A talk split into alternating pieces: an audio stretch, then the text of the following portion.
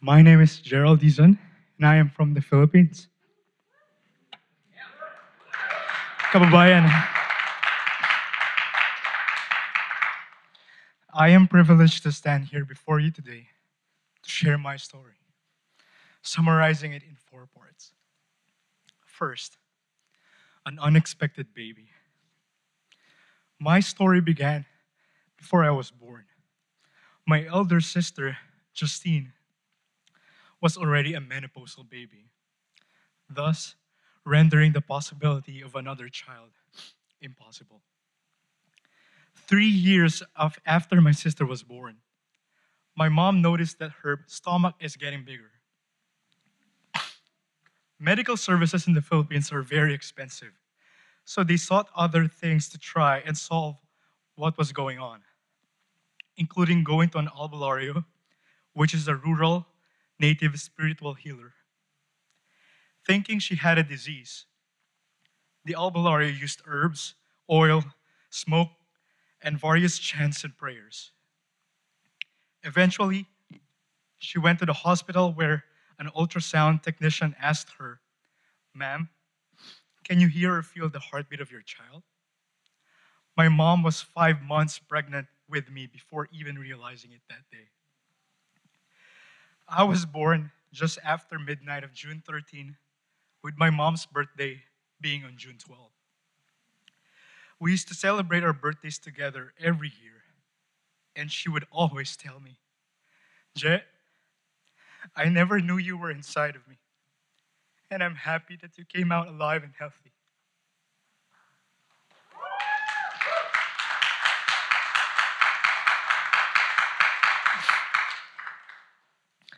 Second, an unexpected truth. I thought we were a simple, normal, traditional family. I was wrong. It was all revealed after a tragic event. At my eldest sister Janice's college graduation day on March 31st, 2004, my mom had a heart attack at the venue right before it even started.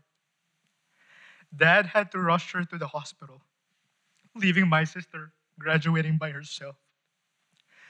Justine was at, at her college class, and I am attending a review class for college entrance exams.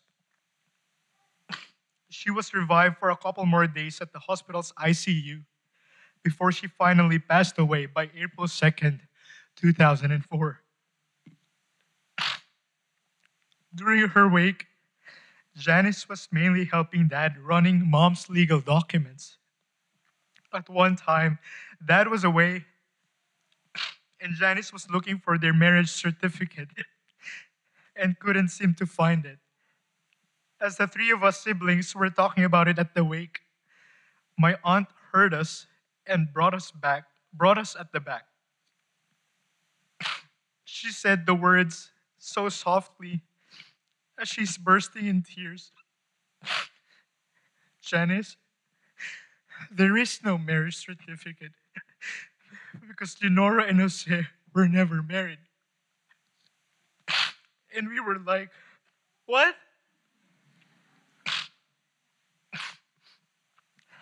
My aunt continued saying, Jose is married to another woman who is not your mom and he has a family of three kids with her. All of a sudden, everything made sense. Why we never got the chance to know much of the Dizons, and why all gatherings were on our mom's side all those years. Why dad had to be away four days a week, and saying he had work to do and why I would hear mom cry at nights. I was 15 years old and just finished junior high school.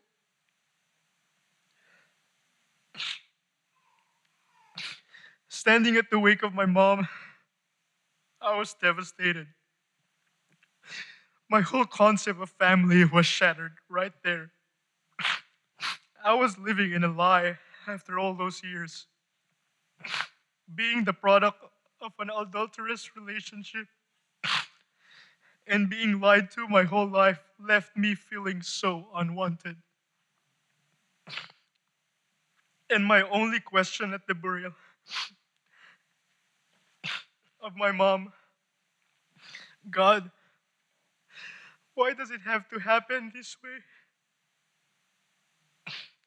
My heart was full of unforgiveness, bitterness, and shame. I didn't know how to move forward. So I set my life chasing, chasing material achievements. Graduated with honors, best in music, service awards in high school, joined the student council and other organizations, graduated cadet lieutenant colonel officer from the ROTC, graduated cum laude in college, aimed and ranked 12, ra- ranked 12 from, from about 7,000 Filipino CPA board examinees, and consistently competed to be the best performing auditor at work, ensuring that I will always stand out even at the expense of others. I also entered into relationships with women for the wrong reasons.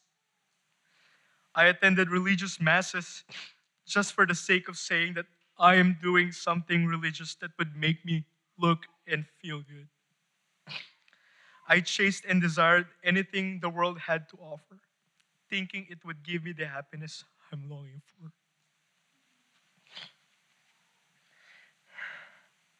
Third, an unexpected stranger. After working so hard to be the, among the top performing employees in our firm, I got the opportunity to spend three months in New York on assignment in April 2013. Arriving back in the Philippines, I felt accomplished. I spent the next six months working hard and drowning myself with parties, smoking, and drinking everywhere. As time passed, I started feeling so empty. I didn't understand it. I didn't know what was missing. There were nights that I thought about ending it all right there. I told my boss at one point that I was quitting. My job was demanding and I just wanted out. I showed up to the office one day to give my resignation letter when a partner called me into his office and requested me to go on another assignment, this time in Houston, Texas. Instead of quitting, that day I accepted this assignment and was heading to Houston, Texas sometime in the future, pending my visa getting approved.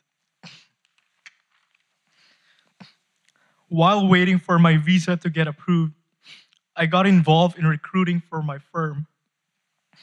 There was one guy whom I hosted for his office visit and invited me to go hang out with a group of him and his friends. He said they were meeting at a coffee shop to read passages from the Bible. I found this very odd.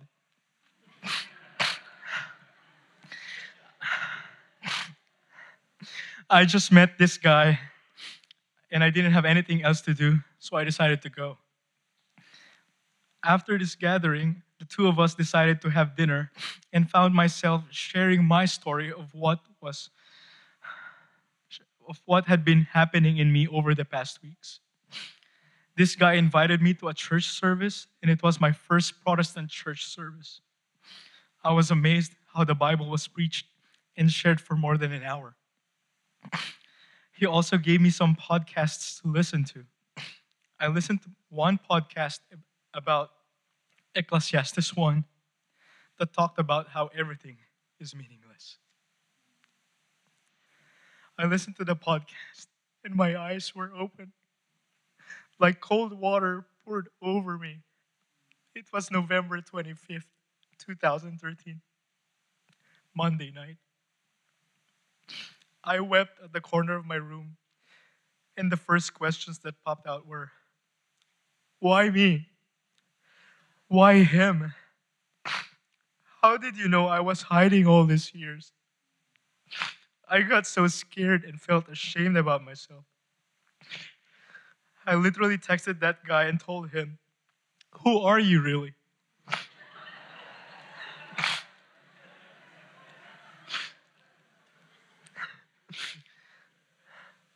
I want to know more about God. From that point, I started joining this small group of guys meeting every Tuesday nights. It was like a whole new world to me.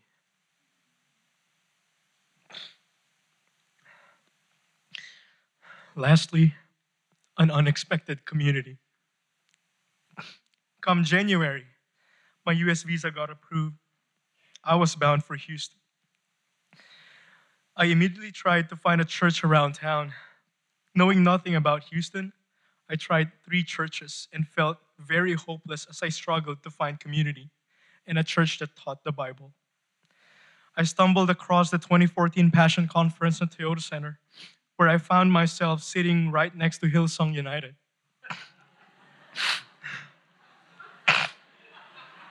like literally. She was the one who sang Oceans.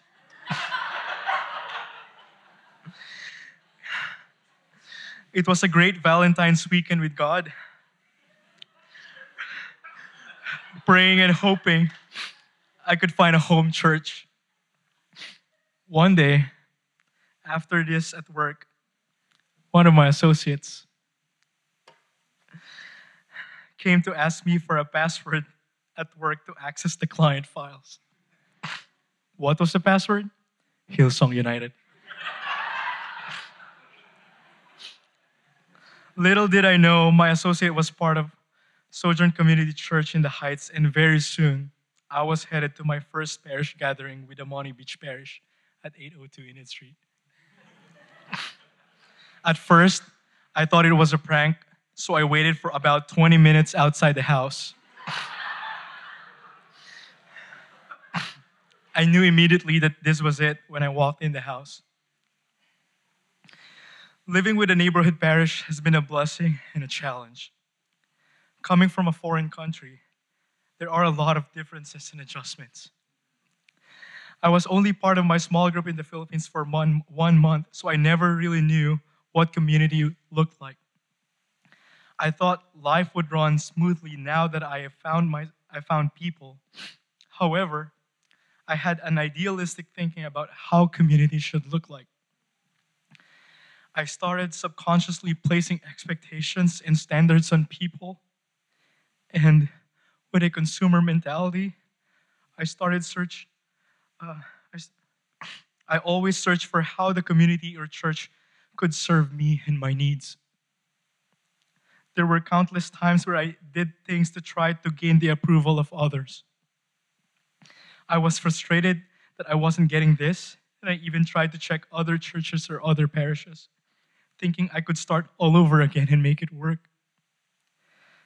I was wrong.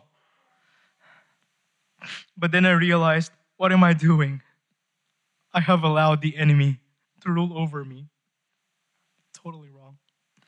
These frustrations, disappointments, and feeling entitled resulted from my very own selfishness pride, and envy. With shame and bitterness, it was hard for me deep inside to fully accept even a single graceful act from God through this community. It dawned on me that for more than a year of being with this parish, God has continuously used this imperfect community to pursue my heart and to teach me how to die to myself just as how Christ died for me. Through forgiveness and the gift of reconciliation, I stand here before my very own parish and grateful for the times we had all together. I can't say more how blessed I am to be here. It has been a humbling experience walking and living with them, and I am excited what's ahead of us.